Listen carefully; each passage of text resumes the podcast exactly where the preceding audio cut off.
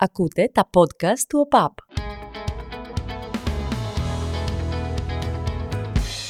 Πριν μερικά χρόνια φαινόταν κάτι αδιανόητο να υπάρξει το οποιοδήποτε edit σε παραδοσιακά αθλήματα.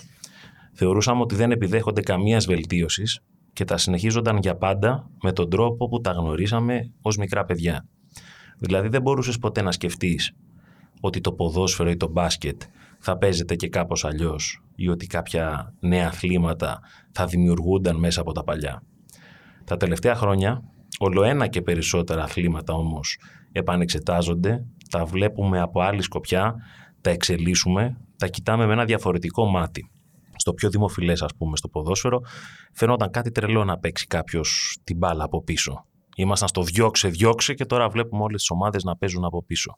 Προστέθηκε και στο ποδόσφαιρο το 5x5, το σόκα, το 7x7. Στο τέννη το πάντελ ξεπίδησε μέσα από το άθλημα, που είναι κάτι που μοιάζει ως γενική εικόνα με το τέννις, αλλά είναι κάτι τελείως διαφορετικό. Στο μπάσκετ, ας πούμε, φαινόταν αδιανόητο παλιά να σουτάρεις από πλάγια θέση χωρίς να χρησιμοποιήσεις ταμπλό. Τώρα, αν το κάνεις, εκεί ήταν περίεργα. Φαίνεται τρελό. Αλλά για την Ελλάδα, για τη δική μας γενιά, για τη δική μου για να είμαι δεν υπάρχει τίποτα σαν το μονάκι. Σε προσωπικό επίπεδο, τώρα που έχουμε τσιμπήσει και δεν αντέχω να παίξω διπλό, πάω με τους φίλους μου και παίζω 4-4. Ακόμα και το 3-3 μου φαίνεται πολύ τρέξιμο.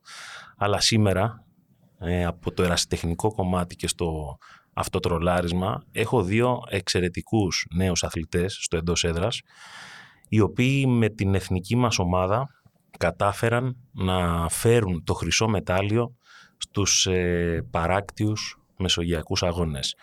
Καλησπερίζω ή καλημερίζω από τι ώρα και αν μας ακούτε την Ελευθερία Μαγκίνα. Χάρηκα. Γεια σας και από μένα.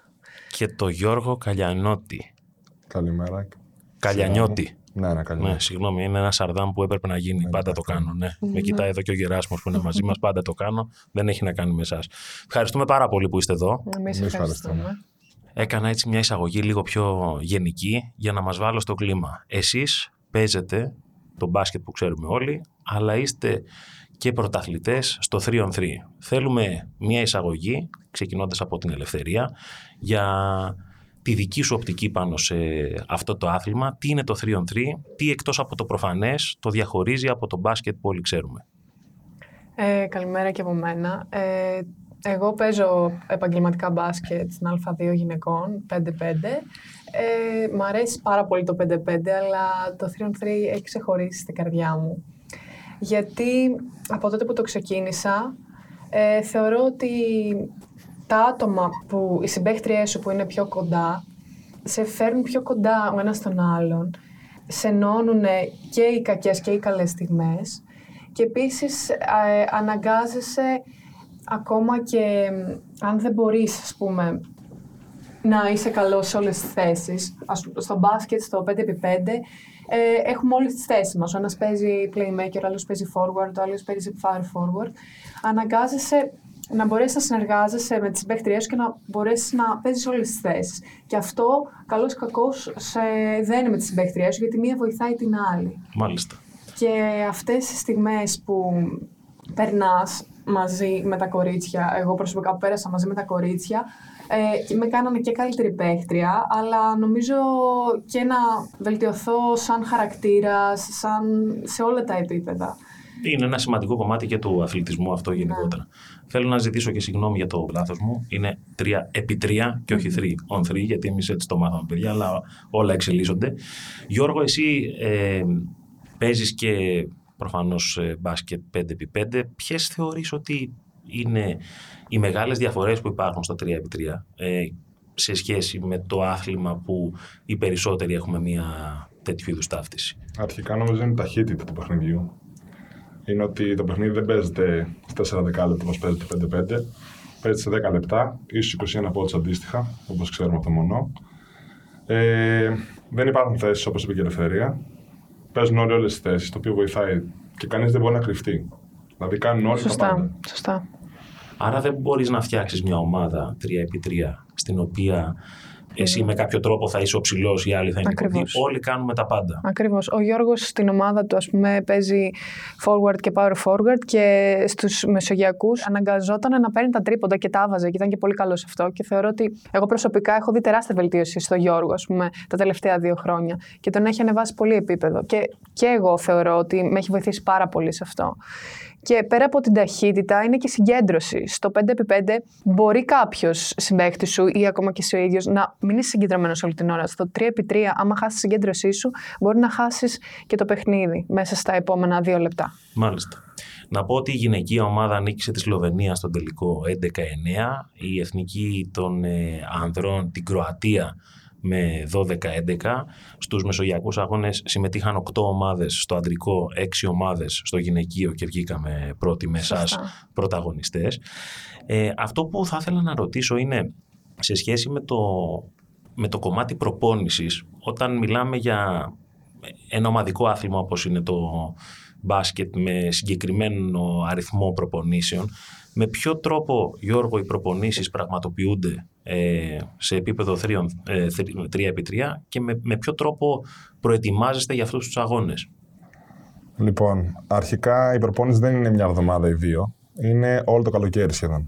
Γιατί δεν παίζεις ένα ή δύο πρωτα- ε, πρωταθλήματα μέσα εισαγωγικά. Έχεις Nations League, έχεις πανευρωπαϊκό, παγκόσμιο, μεσογειακού αγώνες, αναλόγως το καλοκαίρι. Η προπόνηση είναι βασικά πιο μικρή σε διάρκεια, αλλά πιο μεγάλης σε έντασης. Και δηλαδή ξεκινάς στο 5-5, ας πούμε, παίζεις και είναι αντοχή. Έχει πιο πολύ διπλό, έχει τρέξιμο και αυτά. Σε αυτό είναι στο μισό γήπεδο, αλλά έχει να κάνεις ουσιαστικά επανάληψη πολλά πράγματα που είναι για να σου γίνουν συνήθεια. Συνεργασίες, απλά πράγματα που είναι τα απλά που τα, στο 5-5 δεν τα ψηλο. Πώς να σου το εξηγήσω; Δουλεύεις τόσο ναι, πολύ, τόσο ας πούμε. πολύ. Δεν εστιάζεις τόσο πολύ σε αυτό το κομμάτι. Και έχει πολύ λεπτομέρεια. Δηλαδή, ένα λάθος να κάνεις, το παραμικρό. Ένα βήμα, μια λάθος κίνηση μπορεί να σου κοστίσει πολλά πράγματα.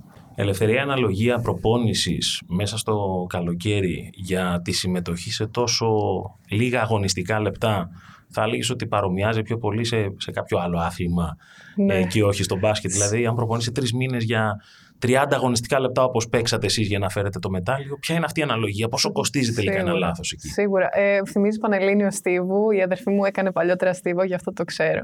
Και κάνανε πάρα πολλές ώρες προπόνηση και ακόμα και μία μέρα να χάνανε. Τους κόστιζε σίγουρα στα αγωνιστικά τους λεπτά. Γιατί η προπόνηση που γίνεται σε σχέση ε, με τη διάρκεια είναι τεράστια διαφορά. Και ε, όλα τα παιδιά έχουμε μαζευτεί από αρχές Μαΐου και προπονούμαστε για αυτά τα τουρνουά. Και επίσης πηγαίναμε και σε τουρνουά μέσα στην Ελλάδα που διοργανώνει η ΕΟΚ.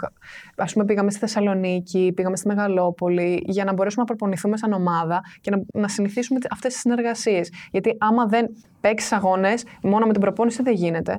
Οπότε έχει- έχουμε αφοσιώσει πολύ μεγάλο χρόνο ε, της ζωής μας και πολύ κο- μεγάλο κομμάτι του καλοκαιριού. Μάλιστα. Σε κάποια από αυτά τα τουρνουά είναι και βέβαια γίνονται και με την υποστήριξη του, του ΟΠΑΠ. Θα ήθελα επίσης να ρωτήσω, μου έλεγες πριν Γιώργο, πριν ε, μπούμε στον αέρα, ότι είναι ένα πιο σκληρό άθλημα το 3x3, ότι είναι κάπως πιο δυσδιάκριτοι οι κανόνες σε σχέση με το 5x5. Είναι πιο σκληρό, δηλαδή είναι λίγο μεγαλύτερη η ένταση που παρατηρείτε; Είναι πολύ μεγαλύτερη ένταση. Είναι ασικά streetball. Δηλαδή έχει πιο πολύ πώς να το πω, physicality στα, στα παιχνίδια από τον μπάσκετ. Είναι διαφορετικό και οι κανόνες των φάουλ. Δεν υπάρχουν ατομικά φάουλ. Τα φάουλ στα 7 ξεκινάς σου τάρει δύο βολές, στα 9 πάει, πάει, πάει και στα 10 σου τάρεις δύο βολές και η μπάλα δικιάς σου. Αλλά μέχρι να φτάσει στα 7 φάουλ έχουν προηγηθεί πολλές. Ό,τι μπορεί να φανταστεί από φάουλ. Σκληρές. Κοίτα, αντιαθλητικά φάουλ, ε, ό,τι μπορεί να φανταστείς. Πολύ Να σκληρές ψάχνεις άμυνες. δόντια. Τέτοια πράγματα. τα οποία απλά απλώς σφυρίζει σαν απλό φάουλ. Μάλιστα. Άρα κάτι μεταξύ μπάσκετ και handball ας πούμε. Ε, ναι, Κάτι τέτοιο. ένα τέτοιο είδος. Ελευθερία, μπορείς να μας πεις συνοπτικά τους ε, κανόνες που ισχύουν στο 3x3 και τις διαφορές τους βασικά σε σχέση με το 5x5. Αρχικά είναι δεκάλεπτο, όπως είναι δεκάλεπτος ο αγώνας, όπως είπε και ο Γιώργος.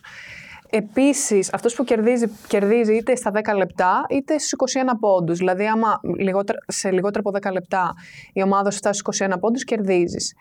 Ε, κάθε φορά που βάζει κάποιος καλάθι, παίρνει η αντίπαλη ομάδα την μπάλα Που αυτό, ας πούμε, μπορεί για μας να φαίνεται αυτονόητο για μένα και τον Γιώργο, αλλά όσο για, με όσους φίλους μου έχω συζητήσει, το street 3 on 3, όποιος βάζει συνεχίζει. Και αυτό θεωρώ ότι φέρνει και περισσότερο ανταγωνισμό το να αλλάζει κατοχή η μπάλα. βέβαια. Επίσης και αυτό με τα φάουλ είναι τεράστιο, τεράστια διαφορά γιατί ένας παίχτης από το 5-5 όταν έρχεται στο 3x3 ε, έχει συνηθίσει να μπαίνει μέσα στο καλάθι και να κερδίζει φάουλ βολές. Δεν είναι έτσι. Άμα το χάσεις ας πούμε και πας στις βολές πρώτον είναι μία η βολή, δεν είναι δύο. Και επίσης το τρίποντο μετράει για δύο πόντους. Μάλιστα. Αυτό είναι όπως το street basketball, ένα το δίποντο και δύο το τρίποντο. Ναι, πάνω κάτω αυτά. Ε, μετά στην παράταση, άμα φτάσουν τα 10 λεπτά και ας πούμε είστε 9-9 και φτάσει στην παράταση, ε, κερδίζει αυτός που βάζει τους πρώτους δύο πόντους. Δηλαδή στους πρώτους δύο πόντους αυτός κερδίζει. Όπως εμείς ας πούμε στη Σλοβενία, στο πρώτο παιχνίδι πήγαμε στην παράταση και έβαλε η Κορένα layup και μετά τελείωσε το παιχνίδι με άλλο ένα layup δικό μου. Μάλιστα. Ήσουν η... δηλαδή έβαλες το καθοριστικό buzzer Ναι, beater ας πούμε. αυτό. Ωραία. Πολύ ωραία. Μάλιστα. Οπότε κανονικοί αθλητές, αλλά ταυτόχρονα ε, και άνθρωποι οι οποίοι σπουδάζουν, ε, θέλουν να εργαστούν. Ξεκινώντας από σένα, Γιώργο, είσαι. Είμαι φοιτητής στη σχολή στη Σπάρτη, στο Sports Management ε, και ταυτόχρονα παίζω και μπάσκετ. Είναι δύσκολο μετά να, να είσαι στην Αθήνα, να είσαι επαγγελματίας ουσιαστικά και να έχεις μια σχολή σε μια άλλη πόλη, η οποία βρίσκεται στην Πελοπόννησο. Αλλά προσπαθώ και με τη βοήθεια της ομάδας μου να πηγαίνω έστω να δίνω κάποια μαθήματα, να πάρω εξεταστικέ. Να μην χάνεις τα, Να μην πιο χάνω σημαντικά. με τα βασικά. Και παίζεις στο παλαιό φάληρο. Ναι, ναι, ναι, παλαιοφάλιρο. Καλή επιτυχία και καλή συνέχεια και στο συλλογικό επίπεδο. Ευχαριστώ πάρα πολύ. Και εσύ η Ελευθερία; Εγώ σπουδάζω ιατρική, βρίσκομαι στο έκτο έτος, θα τελειώσω φέτος με το καλό. Με το Ε, καλό. Είναι αρκετά δύσκολα, μπορώ να πω. Υπάρχουν στιγμές ας πούμε, που φτάνω στα όρια μου, αλλά πιστεύω ότι το να είμαι αθλήτρια και να κάνω πρωτοαθλητισμό από πολύ μικρή ηλικία με έχει βοηθήσει στο να έχω ένα πρόγραμμα. Οπότε ξέρω πότε τι πρέπει να κάνω, πότε πρέπει να διαβάσω, πότε πρέπει να πάω στο γυμναστήριο, πότε πρέπει να πάω στην προπόνηση. Και θεωρώ ότι κάπως γι' αυτό το λόγο έχω φτάσει μέχρι αυτό το σημείο και νομίζω πως ε, φέτος με το καλό θα πάρω και το πτυχίο μου. Δηλαδή τώρα σκαστή ήρθα από το νοσοκομείο. Στο ευχόμαστε όλοι γιατί μου είπες ότι δουλεύεις και όλα στο νοσοκομείο και σπουδάζεις Ναι. και αθλείσαι. Παίζεις μπάσκετ και στη Δάφνη. Δηλαδή Ναι. τα κάνεις όλα σε. Προλαβαίνεις αυτές τις 24 ώρες; Ε, υπάρχουν, στιγμέ, υπάρχουν μέρες που θα ήθελα η, η μέρα να έχει παραπάνω από 24 ώρες σίγουρα και για να μπορέσω να ξεκουραστώ λίγο αλλά και για να διαβάσω γιατί σε εμάς χρειάζεται συνεχώς διάβασμα η σχολή. Πρέπει να γυρνάς από το νοσοκομείο και να κάθεσαι να διαβάζεις και όταν έχεις προπόνηση και γυμναστήριο την ίδια μέρα και στο νοσοκομείο είσαι από τις 7 μέχρι τις 4 είναι αρκετά δύσκολο. Αλλά με την θέληση και την προσπάθεια και την απαραίτητη οργανωτικότητα θεωρώ ότι τα καταφέρνω. Πραγματικά συγχαρητήρια Ευχαριστώ πάρα και πολύ. στους δυο σας γιατί συνδυάζετε και τα δύο και την ε, αθλητική επιτυχία και τον πρωταθλητισμό με το να είστε και συνεπείς και σε άλλα καθήκοντα τα οποία είναι πάρα πολύ δύσκολο να συνδυαστούν. Πάντως η αλήθεια είναι, όσο κλεισέ και αν ακούγεται, επειδή σας βλέπω και φοράτε τη φανέλα που λέει Ελλάς ε, και εκπροσωπείτε τη χώρα σε κάτι τέτοιο, το ρωτάω σε όσους έχουν πάρει κάτι για τη χώρα μας. Ποιο, ποιο είναι το συνέστημα, αρέσει Γιώργο, να, να εκπροσωπείς την Ελλάδα και να παίρνεις μαζί της ένα μετάλλιο, να ακούς τον ύμνο, να ξέρεις ότι μαζί με άλλους ε, αθλητές που είναι μια πολύ elite κατηγορία έχεις καταφέρει κάτι τέτοιο σε τόσο νεαρή ηλικία. Εσύ είσαι 21 χρονών, έτσι. Ναι, ναι, ναι. Εγώ να σου πω την αλήθεια νιώθω περηφάνεια. Ε, δηλαδή γιατί δεν είναι ότι παίζω μόνο γιατί παίζω για- σε μια ομάδα όπως είναι η ομάδα μας. Πούμε. Παίζω για, την- για όλο το ελληνικό έθνος. Οπότε νιώθω ότι στην πλάτη μου κουβαλά ένα βάρος όταν παίζω. Και παρόλο που έχει το, στο, το όνομα στην πλάτη μου η φανέλα μου, εγώ παίζω για τον μπροστά, για αυτό που είναι στην καρδιά. Γιατί νιώθω, ειδικά όταν άκουσα τον ύμνο μόλις ανεβήκαμε στο βάθρο, ανατρίχιασα ολόκληρος και ήθελα να, να βάλω τα κλάματα. Δεν μπορούσα να κρατηθώ. Δεν έπρεπε να κρατηθείς, είναι πιο ωραίο. Δεν κρατήθηκα εν τέλει. Εσύ Ελευθερία; Ε, νομίζω ότι ο Γιώργος το περιέγραψε ακ- ακριβώς έτσι όπως νιώθουμε όλοι. Δηλαδή όλοι όσοι ήμασταν εκεί έτσι ακριβώς νιώθαμε. Το ότι ε, έχεις ένα άγχος, ας πούμε, να εκπροσωπήσεις ε, κατάλληλα τη χώρα σου, γιατί υπήρχαν και κορίτσια και παιδιά που θα ήθελαν να είναι στη θέση σου, οπότε νιώθεις απαραίτητο να μπορέσεις να κάνεις το καλύτερο που μπορείς και το, την καλύτερη σου προσπάθεια. Και όταν κερδίσαμε, δηλαδή δεν μπορούσαμε, να- όταν φτάσαμε στον τελικό και κερδίσαμε, δεν μπορούσαμε να το πιστέψουμε. Και πραγματικά η πιο συγκινητική στιγμή ήταν όταν ανεβήκαμε στο βάθρο και ήμασταν οι τέσσερις μας και ακούσαμε τον εθνικό ύμνο. Περάσανε όλες οι σκέψεις και όλη η προσπάθεια από το μυαλό μου των τελευταίων δύο ετών που προσπαθούμε τόσο πολύ. Σαν ταινία, ας πούμε. Ναι, εντελώς. Και οι στεναχώριες και οι χαρές. Γιατί ε, ο αθλητισμός πολλές φορές έχεις περισσότερες στεναχώριες για να φτάσεις στην επιτυχία, ας πούμε. Και κούραση και π- όλα αυτά εκείνη τη στιγμή εξαφανιστήκανε και αξίζανε και με το παραπάνω και θα το έκανα άλλες 100 φορές. Τέλεια. Μακάρι και με άλλες επιτυχίες. Τα ονόματα των συμπεκτριών σου για να τους μάθουμε και οι Εννοείται. υπόλοιποι. Είναι η Ζωή Κορέ και η Ιωάννα Χάτζη Βασιλείου που είναι στι Περίδες και είναι και η Χριστιανά Σοπούλη που βρίσκεται στον Πρωτέα. Μάλιστα. Βούλας. Και προπονητής μας, Ο Άγγελος Τσαγκαράκης. όπως και στην ομάδα Ναι, του στον άντρα Γιώργου, μου. οι δικοί σου συμπαίκτες, Γιώργο. Είναι η Ηλίας Πετρίδης, ο Βασίλης ο Ζαρκαδούλας και ο Δημήτρης ο Μπάρμπας. Μάλιστα. Ε, τους ευχαριστούμε όλους που φέρανε μια τέτοια επιτυχία στο Ηράκλειο της ε, Κρήτης. Έτσι. Πάντα στο Ηράκλειο κάτι καλό γίνεται. Δηλαδή αυτό έχω παρατηρήσει. Αυτό μας Οι τελευταίες μας επιτυχίες είναι, είναι εκεί πέρα. Ε, τώρα θα ήθελα ε, έτσι με μια λέξη να απαντήσετε σε αυτές τις ερωτήσεις για να μην μπερδευτούμε. Απαντάει πρώτα η Ελευθερία, μετά ο Γιώργος. Αλλά ό,τι σας πει η καρδιά σας, το κάνουμε σε όσους καλεσμένους έχουν έρθει εδώ και συνήθως τους αρέσει. Τι είναι για σας το μπάσκετ; Συναισθήματα χαράς κυρίως. Με έναν τρόπο ζωής. Υπάρχει κάποιος αθλητής ή αθλήτρια που ήταν το πρότυπό σου; Όταν ήμουν μικρή ήταν ο Τζόρνταν, σίγουρα. Με μένα ο Σακίλ Ονίλ. Buzzer beater νίκης ή double-double. Μπάζερ Μπίτερ νίκης. Θα συμφωνήσω και εγώ σε αυτό. Σπανούλης ή Διαμαντίδης; Νομίζω διαμαντίδες. Θα συμφωνήσω και σε αυτό πάλι. Δεν θα διαφωνήσετε σε κάτι; Είναι η μέρα τέτοια. Εκτός του μπάσκετ έχουμε άλλο άθλημα που μας αρέσει. Κυρίως μπάσκετ. Και σε αυτό θα συμφωνήσω. Αγαπημένη στιγμή στην καριέρα σου. Τελευταία αγαπημένη είναι σίγουρα το χρυσό που πήραμε τώρα. Αλλά επίσης και με τις, άλλε- με τις δύο συμπαίκτριές μου που ήμουνα τώρα στην Κρήτη, έχουμε βγει δεύτερο στον κόσμο το 2017 και νομίζω ότι δεν μπορώ να ξεχωρίσω αυτές τις δύο στιγμές ε, στη ζωή μου. Δηλαδή το χρυσό στους Μεσογειακούς και το δεύτερο ε, μετάλλιο παγκοσμίως, ας πούμε, με σχολικούς αγώνες, ήταν τρομερή εμπειρία. Εμένα είναι το χρυσό στους μεσογειακούς αγώνες και δύο πανελλήνια πρώτη θέση που έχω πάρει το χρυσό με Under 16 και Under 18 αντίστοιχα. Γιάννης Αντετοκούμπο ή Νίκολα Γιώκητς. Μ' αρέσουν και οι δύο. Αλλά ως forward και power forward που παίζω, μου αρέσουν πολύ οι κινήσεις του Jokic και μπαίνω και βλέπω αρκετά τα βίντεο του με τις κινήσεις του και προσπαθώ να τις μιμηθώ. Εγώ θα πω Γιάννη Αντοκούμπο γιατί νομίζω ταιριάζει στο στυλ που παίζω κι εγώ. Πιο physical, πιο, ε, πιο τσαγανός στο παιχνίδι από το να είναι πιο πολύ με τις κινήσεις, με αυτά. Είναι, παίζει πολύ με physicality και αυτό μου αρέσει. Με μία λέξη ταξιδεύοντας στο παρελθόν για, για, για άλλους ακροατές είναι αυτή η ερώτηση. Γκάλης ή Γιαννάκης; Πιστεύω Γκάλης.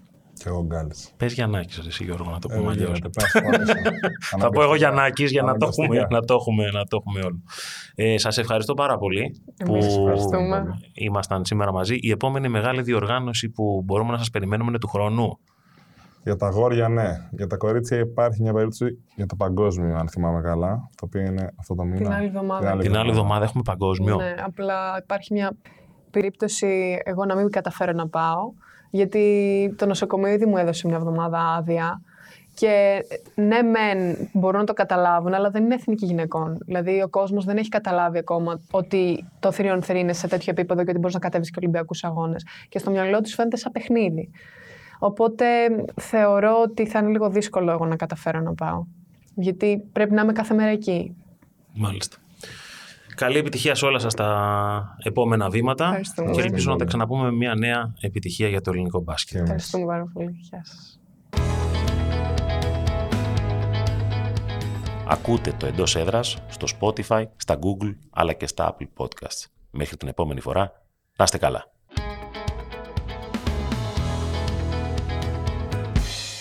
Ακούτε τα podcast του ΟΠΑΠ.